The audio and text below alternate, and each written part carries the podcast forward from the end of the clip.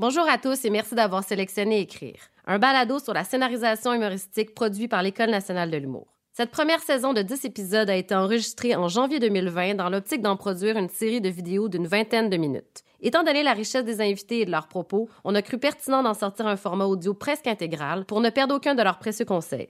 La prise de son n'a donc pas été réalisée en conséquence, ce qui explique la qualité différente des questions posées.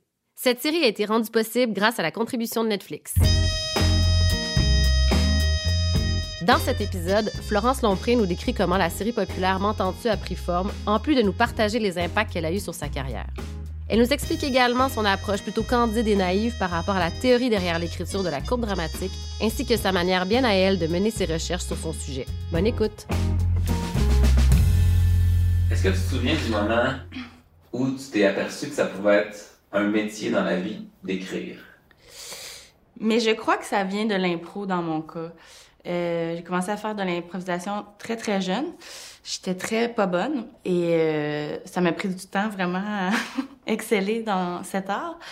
Donc, euh, je pense que ça a fait vraiment travailler mon cerveau à penser rapidement, à écrire euh, rapidement. Et comme je le faisais de façon spontanée, après ça, quand je me suis mis à écrire pour vrai, l'exercice était assez euh, facile parce que je le faisais souvent. Donc, je crois que c'est né dans mes années d'improvisatrice. Puis comment t'en es venu à l'écriture? Qu'est-ce qui t'a amené à écrire pour vrai? Je jasais avec mon coloc, on mangeait des Doritos. Puis euh, il me disait, ah, moi j'aimerais ça réaliser quelque chose, puis tout ça. Euh, fait que j'ai dit, ah, ben, ben moi je, peux t'écrire euh, quelque chose si tu veux. J'écrivais déjà du théâtre. Puis je me suis mis à écrire On m'entend dessus. C'est de là que, que, que, que c'est né. J'avais commencé à écrire pour le théâtre euh, avant.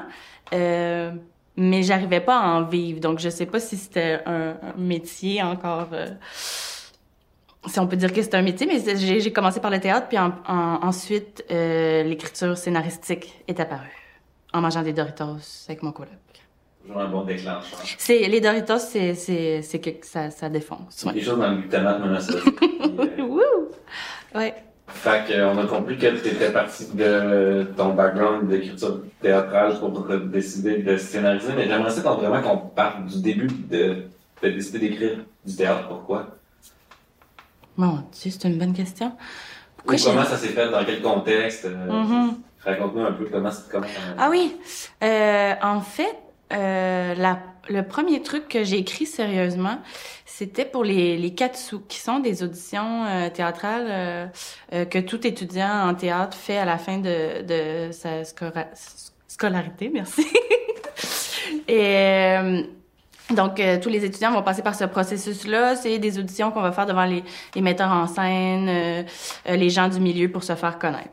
Sauf que moi, j'avais envie de faire un, truc très euh, euh, comico-dramatique, puis je, le trouvais pas euh, ce genre de personnage dans la littérature québécoise, sûrement qu'il existe, mais je, suis jamais tombée sur ce genre de personnage. Donc, j'avais demandé à mon école si je pouvais m'écrire une scène, puis il m'avait dit, ben essaye voir, puis si ça se peut, on va dire oui. Après la lecture, il m'avait dit non. puis quand je l'ai interprété, la façon dont c'était joué, ils ont compris qu'est-ce que je voulais faire. Puis après ça, euh, on me dit oui. Euh, donc, euh, c'était un, un, espèce de, de, de monologue euh, sur une, une, femme qui avait une personnalité euh, assez évitante, qu'on peut dire, euh, proche des troubles de l'autisme, qui a donné lieu à une pièce qui a été faite il y a quelques années qui s'appelle Sylvie Maurice, que je suis en train de, de dont j'écris le film en ce moment avec mon collègue Nicolas Michon. Donc, c'est vraiment partie de, de ça. C'est la première la première fois que je me suis mis à l'écriture. De ce texte-là que tu avais préparé pour euh, cette, audition-là. Ouais. Donc, comment t'en, as développé à partir de ça une, une pièce, euh, Sylvie et Maurice? Euh, ben, je pense que euh, on m'en avait parlé beaucoup de cette scène-là parce que c'était comme des anti-héros. J'ai tendance à, à, faire ça euh, dans mon écriture. Euh, ben, je le réalisais pas encore là, à ce moment-là. Puis Debbie Lynch White, qui est une comédienne euh, euh, extraordinaire, euh, au physique assez atypique. Je pense qu'elle s'est reconnue un peu dans, dans cette euh, pièce-là. Euh, puis elle m'a demandé d'y écrire une pièce, ce que j'ai fait avec... Un, voyons, j'ai un blanc. Comment... Samuel Côté, un de mes amis dont j'oublie le nom. Excuse-moi, Sam. Les deux m'ont demandé d'écrire une pièce pour eux. Puis ça a donné Clore, euh, qui a été joué à la licorne et au théâtre d'aujourd'hui. Donc, euh, je pense que s'ils m'avaient pas demandé ces deux-là de leur écrire un show, je sais pas si j'écrirais aujourd'hui. Clore, en résumé, ça raconte quoi? c'est tellement... je vous jure, c'est plein d'humour, mais ça raconte l'histoire d'une tétraplégique qui, est, qui a perdu la voix. ça me fait tout le temps rire quand, quand j'en parle parce que tu fais ah ouais une heure et quart de quelqu'un qui bouge pas puis qui peut pas parler mais c'est c'est c'est super intéressant je vous jure puis c'est drôle il y a plein de jokes d'handicapés Qu'est-ce qui t'intéressait dans un tel sujet? Euh, J'imagine que moi j'ai été préposée aux bénéficiaires super longtemps. Là, fait que, je pense que ça a vraiment fait foisonner mon imaginaire sur plein de sujets euh, euh, par rapport au corps, par rapport à la dignité humaine, puis tout ça. Je pense que c'est comme euh, là. Mais je peux pas dire que j'avais envie d'écrire là-dessus. Je, je sais pas pourquoi ça a fait ça. Quand j'ai pensé à Debbie, on dirait que j'ai pensé à cette histoire-là, à une histoire qui s'était passée à Mascouche, euh, que mon père m'avait raconté, que deux petits gars avaient fait manger du chlore à une petite fille, puis qui était devenue comme... Euh, qu'elle avait perdu la voix. J'ai mélangé des, des, des faits divers avec euh, de la fiction. mais qu'est-ce qui fait l'étincelle que, que la mayonnaise pogne? je sais pas. Je sais pas d'où ça part exactement. Excuse. Puis après ça, euh, est-ce, est que tu t'es mis donc à écrire de, de, ça toute seule? Après ça, je suis allée chercher euh, l'aide et l'appui, euh, l'appui de mon ami Nicolas Michon, qui est un de mes meilleurs amis avec qui je rêvais de, travailler. Puis je, je, trouve que d'écrire à plusieurs, ça amène vraiment une discipline. J'adore ça. Puis ce qui fait que souvent, ton sujet a déjà été confronté par quelqu'un quand tu l'écris. Donc, il y a déjà eu un dialogue, tu en as déjà parlé. C'est plus facile, je trouve, à défendre après. Euh, on maîtrise mieux le sujet. Euh, puis surtout, ça amène euh, une dynamique de travail, puis euh, euh, une façon dont tu as des comptes à rendre quand tu travailles à deux. Si tu te dis, on écrit ça pour telle date, ben il faut que ça soit fait. Sinon, tu fais chier l'autre et tu fais chier ton ami en plus. Donc, ça nous a mis vraiment une rigueur de travail. Euh, que j'ai jamais perdu. J'ai toujours travaillé à plusieurs après. J'adore ça. Parfait. Puis, peux-tu détailler un peu le processus d'écriture que vous aviez pour Claire? C'est-à-dire que j'imagine que vous brainstormiez ensemble, vous partiez chacun de votre côté après. Comment ça ben, en commun?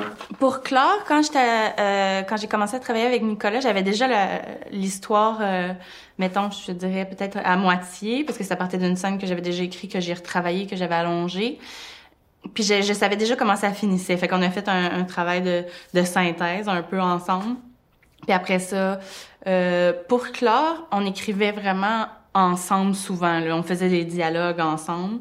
Puis après ça, on s'est mis à, se donner des scènes à retravailler, ce qu'on faisait individuellement, puis ensuite on, on, mettait ça en commun. C'était assez pêle-mêle, c'était pas très... Euh, c'était plus organique que méthodique, je te dirais. À ce moment-là, est-ce que le processus d'écriture pour toi, c'était quelque chose qui était facile ou c'était quelque chose qui était en complexe, difficile? On n'avait aucune idée de ce qu'on faisait. On n'est pas passé par l'INIS ou par des, des, des écoles d'écriture ou des pensées d'écriture. Euh, fait que peut-être que des fois, on a pris des chemins un petit peu plus euh, compliqués ou, sais, plus longs. Euh, mais en même temps, je pense que ça nous a aidé parce qu'on n'avait aucune barrière de ça se fait ou ça se fait pas. T'sais. Après, quand on a présenté le texte, on a eu des, petites affaires des fois de faire ben là la, narration, ça c'est déjà vu, on est tanné, ben on faisait ah ben pas nous, puis finalement on l'a fait. T'sais. Euh, fait qu'on on n'était pas euh, pris avec des jugements d'écriture déjà instaurés. J'aime bien ce côté-là. T'es pas pris dans des carcans d'écriture. Euh, ouais. Ben, c'est parfait, non? Ton explication est très, très correcte, très convaincante. Euh, l'humour vient de où dans l'art? Ben, pour moi, l'humour est très dramatique. Après ça, c'est une question de rythme. Euh, donc, si tu prends des sujets très dramatiques, c'est sûr qu'il y a de l'humour dedans. Après ça, c'est mathématiquement comment tu vas choisir de la dire, à quel rythme, euh, de quelle façon. Euh, est-ce que la corde est, est, très tendue, puis à tu la lousses puis tu la retends. C'est souvent comme créateur d'humour. Il y a plein de scènes dans Claire qui pourraient être jouées dans les deux facettes, qui pourraient être soit dramatiques ou soit euh, comiques. C'est comment on dirigeait les comédiens euh, sur, sur, sur, justement le, rythme, le ton. Euh, qu'on choisissait qui, qui, qui guidait euh, la comédie ou, ou, le drame. Donc, euh, c'est ça. C'est une question de rythme pour moi, je pense. C'est de là que ça part dans le. Dans ce que tu écris, est-ce que les deux doivent nécessairement toujours être présents dans une œuvre, l'humour et le drame, euh, juxtaposés ou... Je crois pas que l'humour euh, et le drame doivent coexister dans une œuvre. Vraiment pas. J'aime des œuvres qui sont plus dramatiques tout le long, qui sont très comiques. Ben, je me méfierais de, toute personne qui dit qu'une œuvre doit être comme ça ou comme ça de toute façon. Euh, non, je pense pas. J'ai tendance à faire ça là en ce moment où je suis rendue, mais euh, euh, tout m'intéresse. tout m'intéresse. C'est dégueulasse. Après Claire, il y a eu quoi? Après Claire, justement, il y a eu Sylvie et Maurice, qui était une autre pièce qui racontait l'histoire euh, de Sylvie et Maurice. Euh, c'est une euh, comédie romantique, en fait. C'est l'histoire d'un Asperger euh, qui tombe amoureux d'une femme qui a des troubles anxieux, qui a une personnalité évitante. Dans le temps, on disait personnalité évitante, mais c'est comme c'est plus dans le répertoire euh, euh, des maladies euh, de la tête qu'on peut appeler. Euh, donc, je dirais plus des troubles anxieux. Euh, puis c'est leur rencontre, en fait, ouais. C'est quoi la jeunesse de cette pièce-là? Ben, la jeunesse de, de, de, de Sylvia Maurice, c'est vraiment l'audition que j'avais faite plus jeune à l'école de théâtre. Euh, qui était partie du personnage de Sylvie, qui avait des troubles anxieux, une personnalité évitante, euh, qui rencontrait un, drôle de type sur le pont, et c'est leur histoire d'amour. Et on en a fait euh, la pièce qui a été jouée à la licorne, qui a été traduite aussi, euh, qui a été jouée en anglais au Centaure. Puis là, on écrit, on scénarise le film. Après Sylvie Maurice, qu'est-ce qui est venu pour toi au niveau de l'écriture? Euh, après euh, Sylvie Maurice, là c'est bon cette fameuse histoire là de je avec mon coloc, qu'on mange des Doritos. il me dit qu'il aimerait ça réaliser quelque chose. Je dis, ah ben moi, je peux t'écrire une affaire. Et, est née de cette discussion euh, pendant que les champs brûlent. C'est le titre euh, de départ qui est euh, devenu M'entends-tu? Comment c'est devenu une série télé, M'entends-tu? Euh, J'étais allée faire une voix pour Trio Orange, qui est une compagnie de, production, euh, qui avait jamais fait de fiction. Puis je parlais avec une des filles qui travaillait là-bas, puis je disais que je travaillais sur quelque chose, euh, euh trois filles, euh, c'était un peu trash dans le milieu de la pauvreté, puis tout ça. Puis je disais, j'ai l'impression que je travaille dans, dans le vide parce que personne ne va jamais vouloir mettre ça à la télé, mais je le fais pareil. Da, da, da, da, da, da, assez jasé. Les boss ont voulu me rencontrer puis que je leur présente le projet. J'aurais présenté le projet. Évidemment, j'ai l'impression que ça les a pas séduits énormément au début parce que ça a pris six mois avant qu'ils me reviennent. D'ailleurs, euh, c'est long, six mois, là, je, leur en veux encore. Non, non. Euh, j'avais moi-même un peu oublié. Puis euh, est arrivée euh, chez Trio Julia Langlois, Langlois, qui était, elle, engagée pour faire de la fiction parce qu'elle avait jamais fait de la fiction. Fait que pendant ce temps-là, moi, je savais pas, mais ils pensaient à cette histoire-là, puis ils travaillaient là-dessus. Puis là, ils m'ont rencontré, puis en fait, ben, nous, on veut le faire, ton projet. Puis j'ai dit OK. on, on s'est assis ensemble, on a travaillé avec une euh, script éditrice, Emmanuelle, euh, qui, qui était géniale. Ensuite, on est allé pitcher ça à Télé-Québec. Euh, c'était bien important pour moi tant qu'à le faire. Puis je pense que c'était parce que j'étais jeune et, et innocente, mais je me rappelle dire dans le bureau à donner du bois, j'ai aucune idée vraiment à qui je parle, son importance. Puis je fais, ben, tu sais, moi, si tu me demandes, là, tu sais, qu'on enlève les sacs, là, là, on passe à côté du projet, là. Fait que c'est soit t'embarques, tu sais, ou t'embarques pas. Puis tu sais, je comprends si t'embarques pas. J'ai comme fait un non-pitch. J'arrêtais juste pas de dire, on dirait, ouais, ben là, c'était pas gang. c'était vraiment comme, mes boss, après, étaient genre, ouais, Flo, je sais pas, là, ton approche, c'est bizarre. Euh, puis finalement, ben, Denis, il, il, était vraiment hot. Euh, il nous a fait confiance, puis il a fait, OK, on le fait, puis on le fait comme ça. Euh, après ça, c'est sûr qu'on s'est astiné sur plein d'affaires. Euh, mais le, le, dialogue était là, l'espace pour créer était là.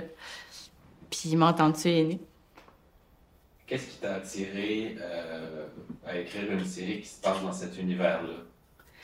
Ce qui m'a attiré à parler de cet univers-là, je le sais pas. Mais je sais que assez tôt, euh, il y a une tune de Justin Timberlake qui me parlait beaucoup, euh, que j'ai écouté en boucle, puis c'est né un peu de là, puis j'avais une image de... Bon, là, ça va avoir l'air bien des... bien bizarre, là.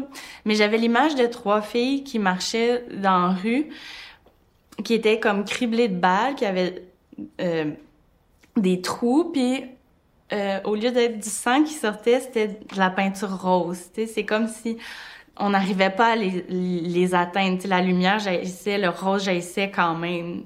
Puis d'où est né un peu le, générique qu'on a scénarisé avec cette image-là un peu, puis aussi l'espèce de, lumière euh, versus sombre qu'on trouve de m'entends-tu? Fait que c'était comme un, un, des rêves éveillés, là, ce flash-là qui, qui m'est revenu souvent.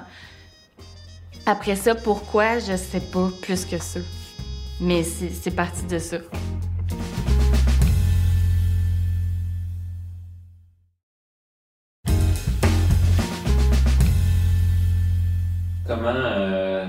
Le processus d'écriture des premières, des premières séances euh, avec des Doritos euh, jusqu'à euh, des scénarios finaux? J'imagine qu'il y a un apprentissage pour toi là-dedans aussi qui avait, qui pas touché d'une millième ouais. Ouais.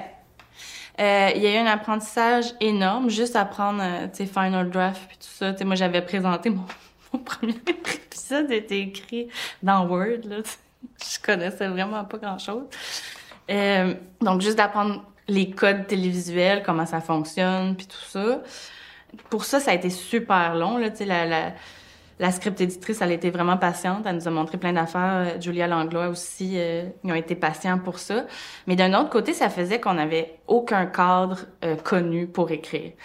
Fait que, tu sais, eux autres, quand ils nous arrivaient en faisant, genre, ouais, mais à tel euh, pourcentage de l'émission, dans le temps, faut mettre une publicité, bon, on faisait, ben non, tu sais. Ou le générique, faut tout le temps le mettre au même endroit, on faisait, ben non, tu sais, nous, on l'a pas écrit comme ça. Euh, puis là, eux autres étaient confrontés, tu sais, de faire, ben non, mais c'est comme ça que ça se fait. Puis là, nous, on disait, ben non, c'est pas comme ça, garde, c'est pas comme ça que ça se fait, on vient de le faire. Puis ça, ça a été comme plein de, de, de, de petits éléments que ça, ça, a été très essoufflant parce que c'était beaucoup de batailles. Euh, j'ai l'impression que ça les a confrontés quand même un, un, peu parfois euh, au, au, niveau de la bureaucratie de l'écriture. Euh, mais qu'à la fin, ça nous a servi on, était vraiment au service, on essayait d'être au service de l'émotion. Donc, si, comme mettre une publicité à tel moment, ça gâchait quelque chose, ben on essayait de la mettre ailleurs, tout ça. On, on essayait de, de, de, respecter les codes télévisuels, euh, parce qu'on sait, on sait bien qu'il faut mettre des annonces, c'est, c'est, c'est ça qui fait qu'on a une télé, veut, veut pas. Mais on essayait de, de, de bien jouer avec ces codes-là, si on veut. Ça, ça, ça a été comme assez, assez difficile. La coécriture, ça se passait comment? Euh, Ensuite, dans ce projet-là, Pascal Renaud-Hébert, une de mes grandes amies, euh, est venue rejoindre euh, Nicolas Michon et moi, qui travaillaient aussi un peu là-dessus. Nicolas, finalement, qui a un passé de théâtre musical, euh, a écrit les, les, chansons avec moi. Dans, dans M'entends-tu, il y a plein de chansons.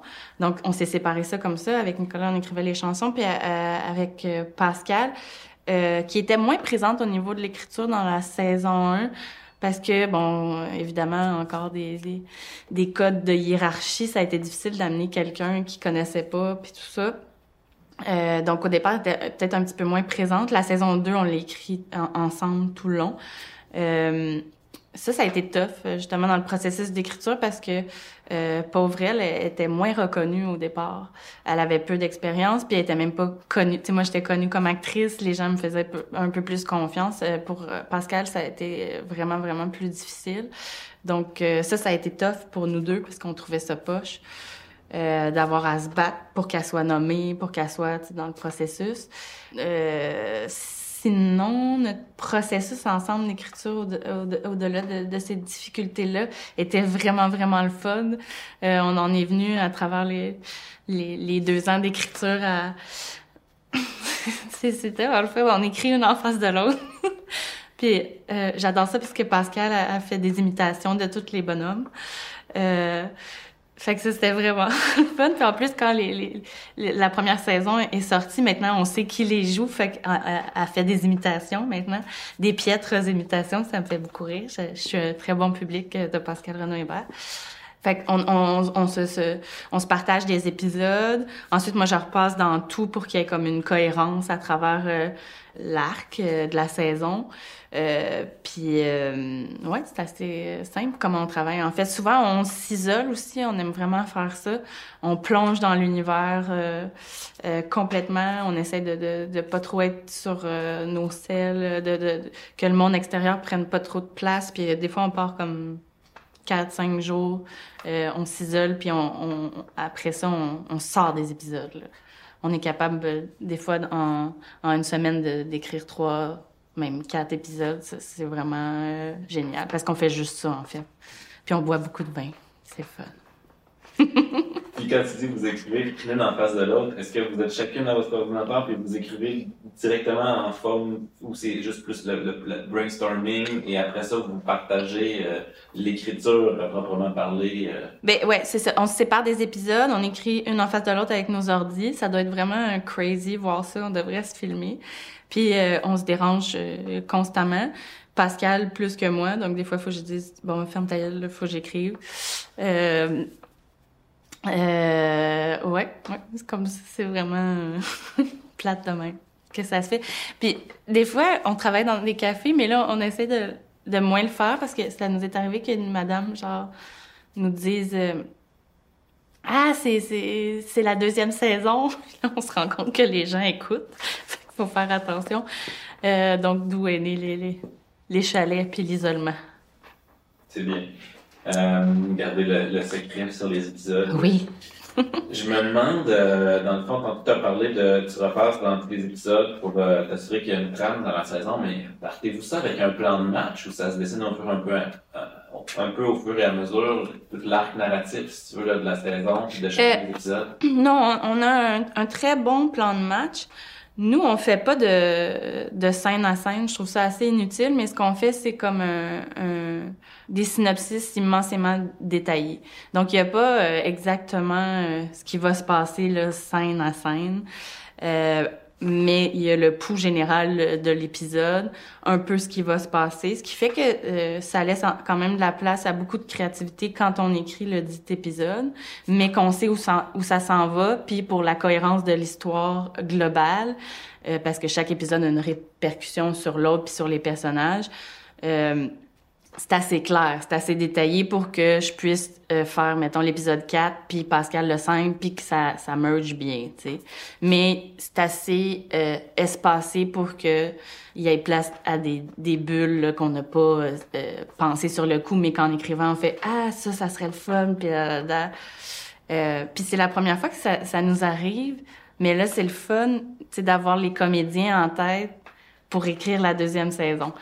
Ça, je trouve ça magique. Tu je sais où ils peuvent aller, je sais de quoi ils sont capables, euh, je sais leur timing comique, qu'est-ce qui va sonner drôle avec telle intention du comédien, comment il joue. C'est quelque chose que, que, que, j'aime énormément faire. On a tous nos, nos bonhommes préférés parce qu'elle adore écrire pour tel personnage. Puis euh, fait qu'on on se donne des petits bonbons là, des fois qu'on est perdu.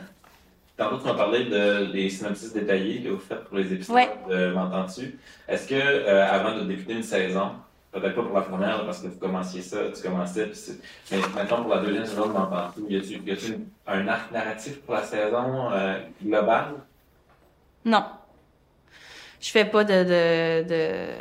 je fais pas ça, là, de d'arc... Euh, mon personnage, là, des fois, ils demandent ça, là, faut ton personnage, il est comment en commençant la série, puis comment il va être à la fin de la série. Pour moi, c'est toute euh, de la bullshit. Là. comme il y a des personnages qui changeront pas là, à travers la, série, qui auront rien appris malheureusement. Ça va être super super intéressant de voir ça. Euh, donc il y a pas de de, de, de, de truc de où je vais partir où ça, où ça va finir. Par exemple, euh, dans les synopsis détaillés des épisodes, on retrouve une courbe. Euh, veut, veut pas. Ouais. Puis là, c'est c'est bien, je comprends que vous avez ce privilège-là d'avoir une deuxième saison, puis d'entendre la voix des comédiens dans votre tête quand vous, les, bo- quand vous pensez à chacun des bonhommes. Mhm. C'est ça le fun que tu appelles les bonhommes. C'est la première à me parler des bonhommes dans, dans toutes les entrevues qu'on a faites jusqu'à maintenant. Mais là, j'aimerais ça qu'on revienne à la première saison. Tu sais, quand ce Ouais. là était tout à créer, puis qu'il n'y avait Ouais. pas nécessairement personne de casté. Ouais. Euh, comment, comment sont nés tous ces personnages-là? Comment vous les avez développés? Ouais. Puis, c'est ça. On en. Ben en fait, sans le savoir, on, on- Pascal et moi, on, s'est on s'est inventé une, une méthode de travail puis une rigueur de travail dès le début de M'entends-tu? En s'attaquant à, à ce sujet-là, on a vite compris qu'on marchait quand même sur des œufs puis que euh, fallait être sacrément bien informé. Euh, puis Télé-Québec ont été vraiment cool aussi, ils nous ont donné vraiment un budget de, de, de recherche pour l'écriture. Ce qui fait que pendant un an, c'était comme si on faisait, ça peut ressembler à une thèse, là. On, a juste euh, fait du travail de recherche. Euh, on a, je sais pas combien d'heures d'entrevues de, qui sont documentées euh, avec les commerçants, avec les des gens qui, qui sont issus de ce milieu-là, des gens qui s'en sont sortis, des gens qui, qui baignent dans le milieu de la pauvreté. Euh, on a vraiment ratissé euh, large, ce qui faisait qu'on maîtrisait quand même assez notre sujet. Puis, puis c'est comme ça a dicté notre, façon de travailler puis notre, fa- notre façon d'écrire parce que maintenant je vois plus comment travailler autrement que ça, ce qui fait que tout ce que j'écris passe par un, un processus euh, de recherche énorme. Puis Pascal et moi, on a un côté très euh, FBI, euh, policière. Euh, euh, Evelyn Bro- Brokovich, le- oh, on adore la recherche, puis on a l'impression, qu'on qu'on fait de la recherche pour des causes, même si c'est pas vrai, puis tout le monde s'en fout. C'est le fun de penser que, que ça va faire changer le monde.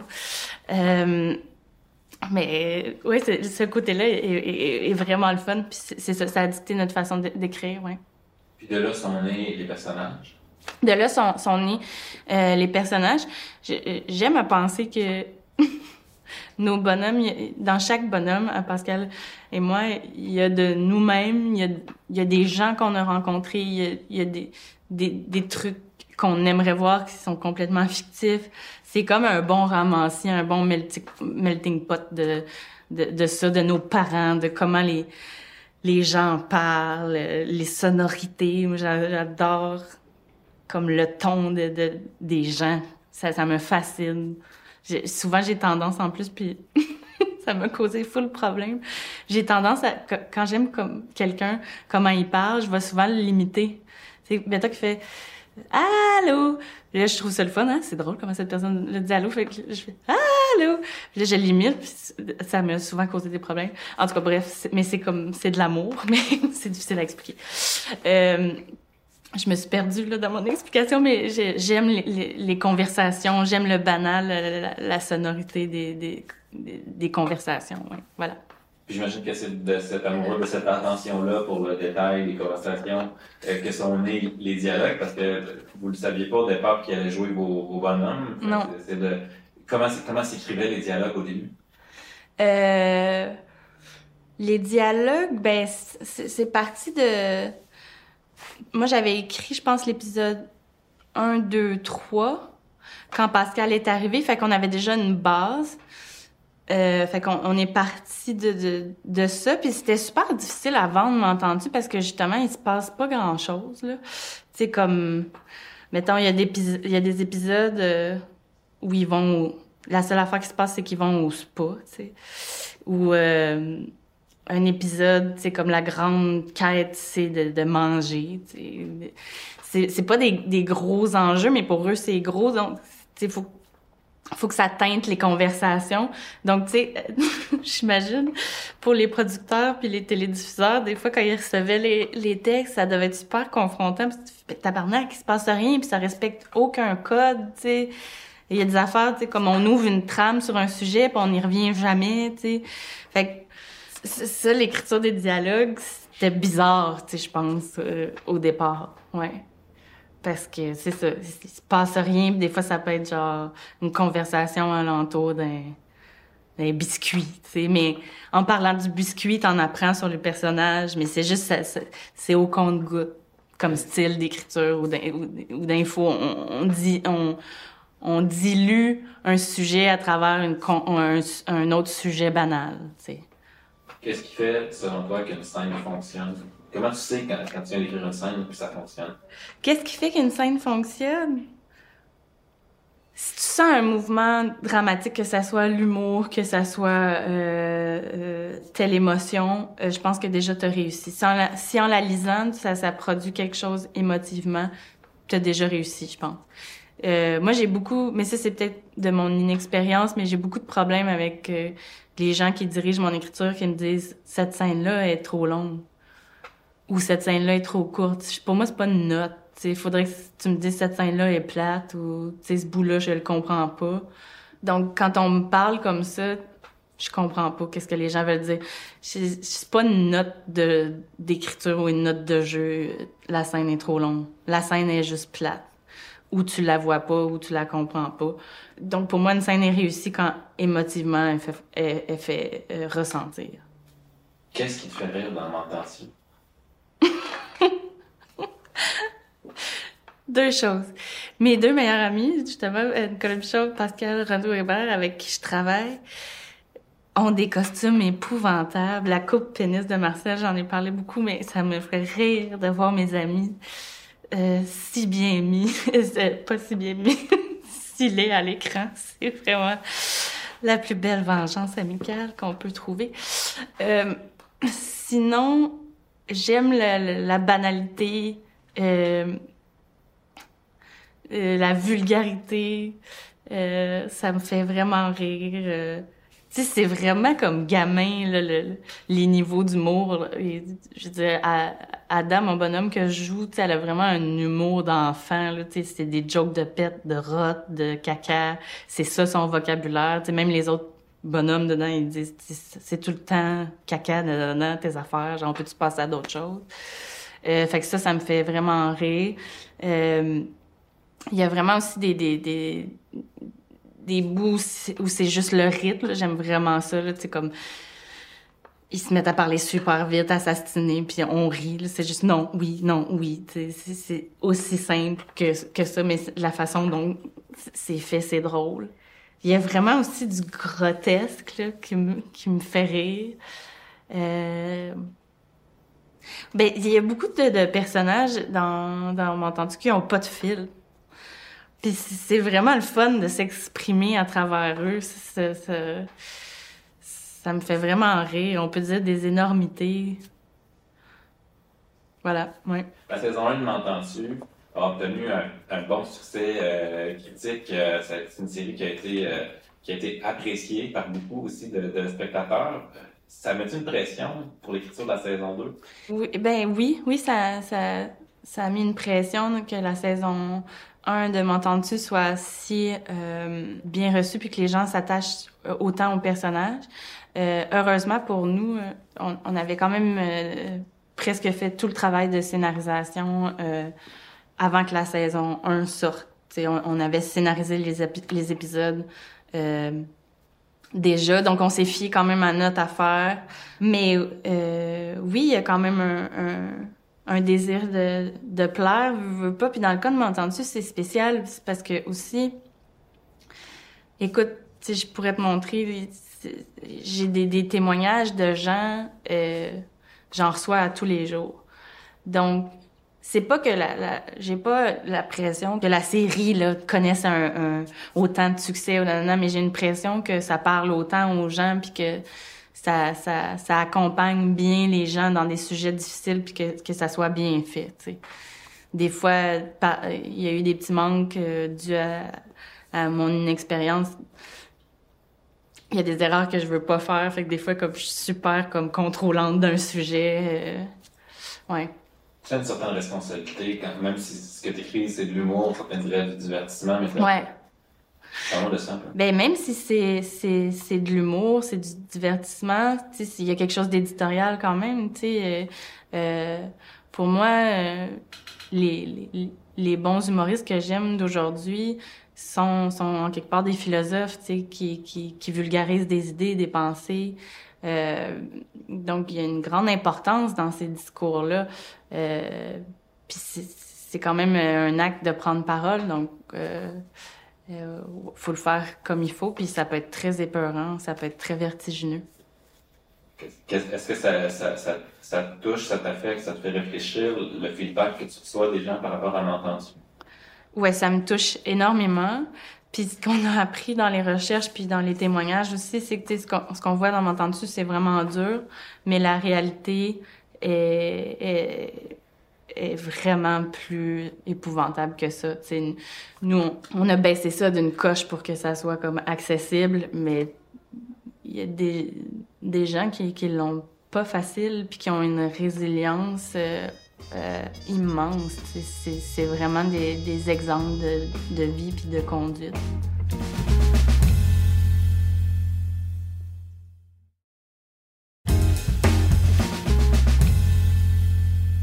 Fais-tu une utilisation consciente de certains procédés comiques éprouvés ou tout ça, ça coule naturellement quand tu écris? J'utilise des procédés, euh, des codes euh, très populaires. Euh, mettons, si on prend la première saison de M'entends-tu, c'est au, au, départ, c'est des codes télévisuels assez simples. Le premier épisode, le générique est à bonne place, les pauses sont à bonne place, euh, euh, le public moyen suit, comprend les codes. Plus la saison avance, plus le générique des fois se retrouve à la fin. C'est même plus la tune du générique qui est sur le générique. Les codes télévisuels tombent, s'effondrent en même temps qu'un peu la courbe des personnages. Euh, donc, je pars de quelque chose qui, est extrêmement connu, construit, qu'on connaît pour amener mon public ailleurs. Euh, J'adore faire ça. Euh, Puis ces codes-là sont euh, existent pas pour rien. Ils sont bien structurés, ce qui fait que quand ils sont bien installés, c'est facile de les briser puis de les péter. Puis c'est vraiment quelque chose que j'ai appris à, faire avec mon entendu puis que j'ai adoré faire. Ouais quand euh, tu écris, euh, on a bien compris avec, avec Pascal comment vous fonctionnez, mais quand tu te retrouves seul devant l'ordi pour écrire dans, dans la solitude, as-tu une routine, as-tu des trucs? Moi, si j'ai de la musique, j'écris avec de la musique. Euh, c'est, super important. Je, je sais même pas si j'aimerais écrire si, si j'avais pas de musique. Mais si j'ai de la musique, je peux écrire partout. J'ai écrit la première saison. Quand on a eu le go pour la première saison, j'avais pas le temps d'écrire cette saison-là. Je jouais mur à mur parce que ça a été long le processus. Puis avant d'avoir le, le, le, le go d'écriture, euh, j'avais pris des contrats. Fait que là, je me suis retrouvée à avoir à écrire dessus puis avoir zéro temps pour le faire. Fait que j'écrivais euh, sur les pays d'en haut en deux poules. Euh, moi, j'ai vraiment une mémoire dégueulasse dans la vie, mais les idées sont des choses que euh, j'oublie jamais une idée. Jamais, jamais, jamais. J'ai pas besoin de la noter. Genre, c'est ancré émotivement. Euh, souvent, je, je me rappellerai pas du nom d'une personne, j'oublie le nom des gens, c'est épouvantable. Je vais me souvenir que telle journée, il y avait une, une crotte de nez puis il était triste parce qu'il avait perdu sa boîte à lunch. Tu sais, je me, je me, je retiens beaucoup des détails qui sont émotifs. Donc, euh, ça peut être un truc peut-être pour quelqu'un qui, qui, a de la misère de, à se rappeler, genre, euh, se rappeler de l'émotivité. C'est rare qu'on oublie ce genre de choses. Mais pour, tu vois, mon chum, lui, il, il va s'asseoir puis il va noter ça dans un calepin. J'imagine que chaque cerveau euh, répond euh, différemment à, la, à l'idée, comment elle vit. Final Draft, euh, tu peux avoir l'application sur le téléphone puis écrire sur ton téléphone, fait que c'était super pratique. J'ai écrit sur la moto à mon ex. J'avais, j'ai eu des réunions avec Julia en moto, là, tu sais. J'ai écrit dans le cockpit, dans une moto. J'ai écrit partout la saison 1. Euh, mais vu que, on dirait que la musique fait que ça, concentre mon, mon esprit, je, je peux arriver à le faire n'importe où. Euh, puis c'est ce qui fait, euh, je pense aussi que mes scénarios sont, sont truffés de, de, de musique. Sais, comme les musiques dans M'entends-tu, oui, il y a un peu la part des réalisateurs euh, euh, qui, qui, qui, qui, font telle saison, mais sont, sont, sont vraiment scénarisés avec telle musique à tel moment. Ça guide vraiment mon écriture. Et lorsque tu écris, ça arrive-tu qu'il y a des moments où tu bloques? Et dans, dans ce cas-là, c'est quoi tes trucs pour, pour débloquer? Moi, ça m'arrive pas de bloquer.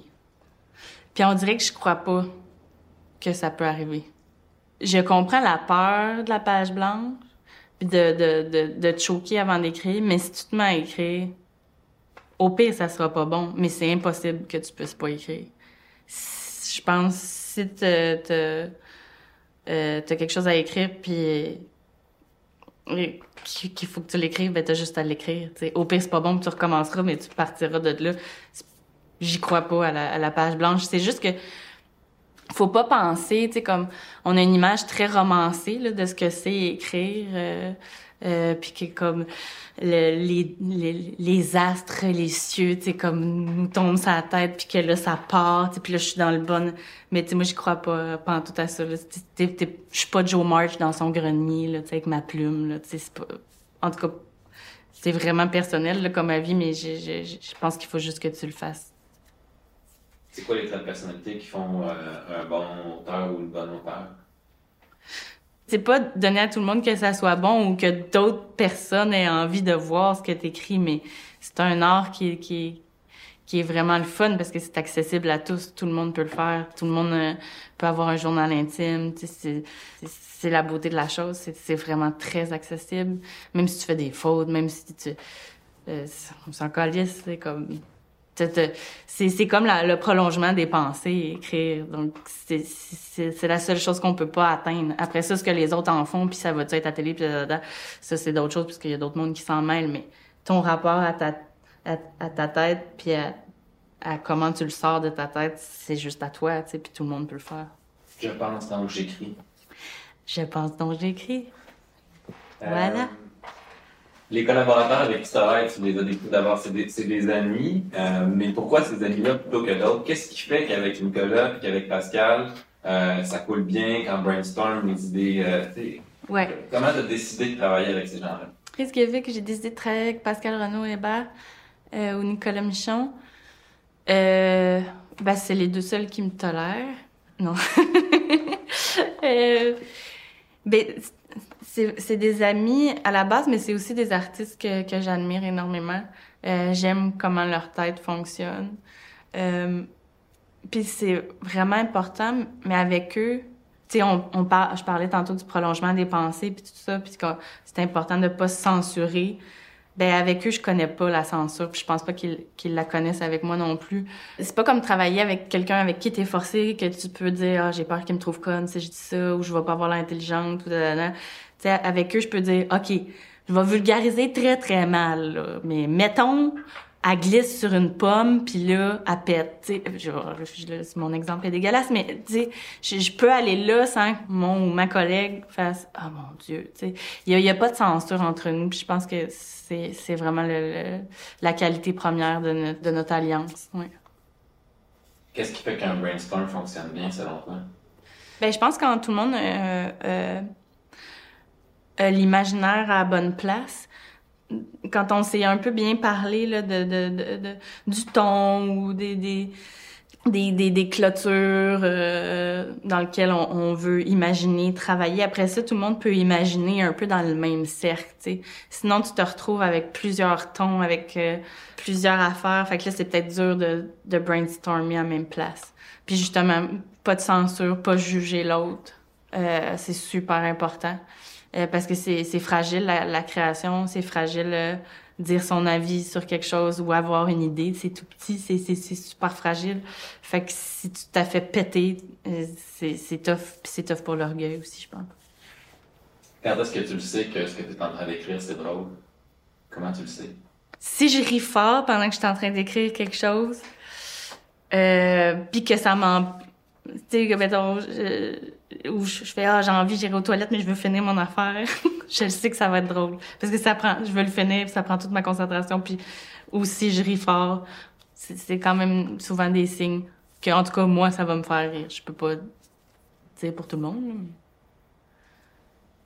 voilà. Bon. Euh, y a-t-il des, des mentors qui t'ont euh, aidé euh, on, Je sais que tu as beaucoup collaboré avec, avec tes, tes deux collaborateurs réguliers, mais ouais. des gens qui t'ont inspiré comme mentors? J'ai beaucoup d'admiration euh, pour plein d'auteurs, plein de comédiens qui m'ont énormément inspiré. inspiré. Euh, je pense à Marc Brunet, François Pérusse. Euh, François Pérusse, là, ça a vraiment, vraiment, je pense, guidé mon style d'humour. Là. Je veux dire, j'étais avec mon Walkman dans mon lit, j'écoutais ça à tous les soirs avant de dormir. Ma mère, elle passait devant ma chambre, elle était comme « Arrête de rire! » Tu sais, comme... je, je, riais toute seule le soir, là. Je les écoutais en boucle. Ça m'a vraiment, vraiment euh, énormément euh, appris de choses, surtout dans la rythmique, dans la, l'imbécilité de la niaiserie. Marc Brunet, Bourguignon, euh, La vie, la vie, c'est une série que j'ai écoutée maintes et maintes fois. Friends aussi.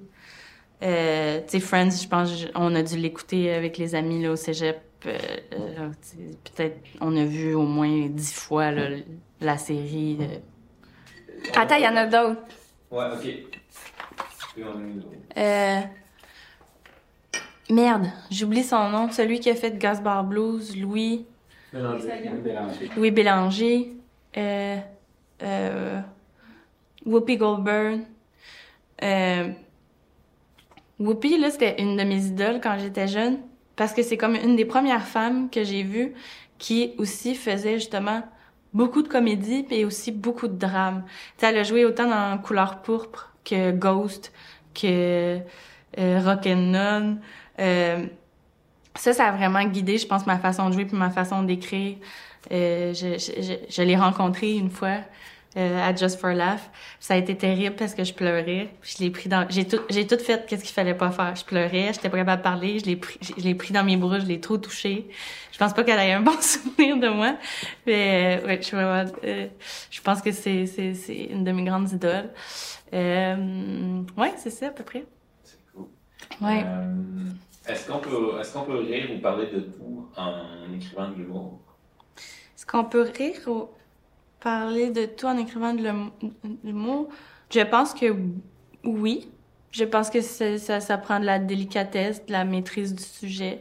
Euh, aussi d'où tu te. Est-ce que tu ris de? Est-ce que tu ris avec? Euh, ça dépend de langue, ouais. Mais je pense que oui, oui. On dirait que c'est le genre de sujet qui t'attire un peu les, les, les euh, comment je, je, tantôt tu me parlais des, des jokes d'handicapés dans le chlore, euh, dans M'entends-tu, tu es dans un terreau aussi qui a, qui a souvent été caricaturé, mais pas toujours de façon très euh, sensible. Mhm. tu sais, euh, Mhm. Si je me trompe, ou ça t'attire, ce, ce, ce, ce regard-là que tu poses avec une certaine tendresse sur les sujets plus difficiles ou que d'autres auteurs euh, n'oseraient pas toucher? Je pense que on peut parler de tout, mais si c'est fait avec cœur, avec tendresse, euh, euh, oui. Puis oui, j'ai un, un, un- je pense que j'ai un petit amour de, de faire ça, de prendre des sujets peut-être un peu difficiles, de, de les rendre accessibles, de faire jaillir euh, l'humour justement d'une situation euh, peut-être plus sombre. Parce que je pense que aussi j'aime quand moi-même je réagis comme ça. Euh, J'aimerais réagir comme ça tout le temps. Je pense que c'est une, une façon bienveillante de se comporter, d'écrire. La créativité, c'est quoi pour toi? Ben, je pense que euh, la créativité, ça vaut pas grand-chose si euh, t'as pas le décor qui va avec. Donc, tu sais, la créativité peut exis- e- exister, je pense, si euh, justement il y a pas la censure ou en, réponse justement à une censure. Ou ça dépend vraiment du décor, je pense. ouais. Ce serait quoi le plus gros défi euh, pour toi comme, comme auteur, comme scénariste? Justement, avec Pascal, on s'est lancé un, gros défi. On est des grandes euh, amatrices de, de films d'horreur, de science-fiction, de, de, séries policières et tout ça. Donc, on, se lance un peu dans la science-fiction puis dans, dans le, euh, le domaine du suspense. Puis ça m'effraie énormément, mais en même temps, ça me fait jubiler. Là. Des fois, je suis dans les, les deux émotions. Ça me fait full peur d'écrire. On écrit un film ensemble là-dessus, puis comme je mais en même temps, je suis super excitée. En tout cas, ça, ouais, c'est un bon défi. Qu'est-ce qui euh, serait le conseil que tu donnerais à quelqu'un qui débute aujourd'hui, qui veut écrire? Un bon conseil, je pense, ça serait de, de bien maîtriser ton sujet. Euh, euh, puis de, de, de, de t'écouter énormément. Parce que reste que si tu as travaillé pendant un an, deux ans, ça peut être très très long sur un sujet, tu restes la meilleure personne pour le faire. Premièrement, c'est toi qui l'as écrit, ça sort de, ta tête. Euh, donc, après ça, que une madame, euh, entre un muffin puis une réunion, te dise que ça, euh, cette intrigue-là est pas bonne, tu sais, comme, je sais pas, tu sais, à quel point tu peux te fier à ça. Je te dis pas de travailler puis d'avoir des œillères puis de pas écouter personne, mais un peu. Merci d'avoir écouté ce balado. Le projet Écrire est produit par l'École nationale de l'humour grâce à la contribution financière de Netflix.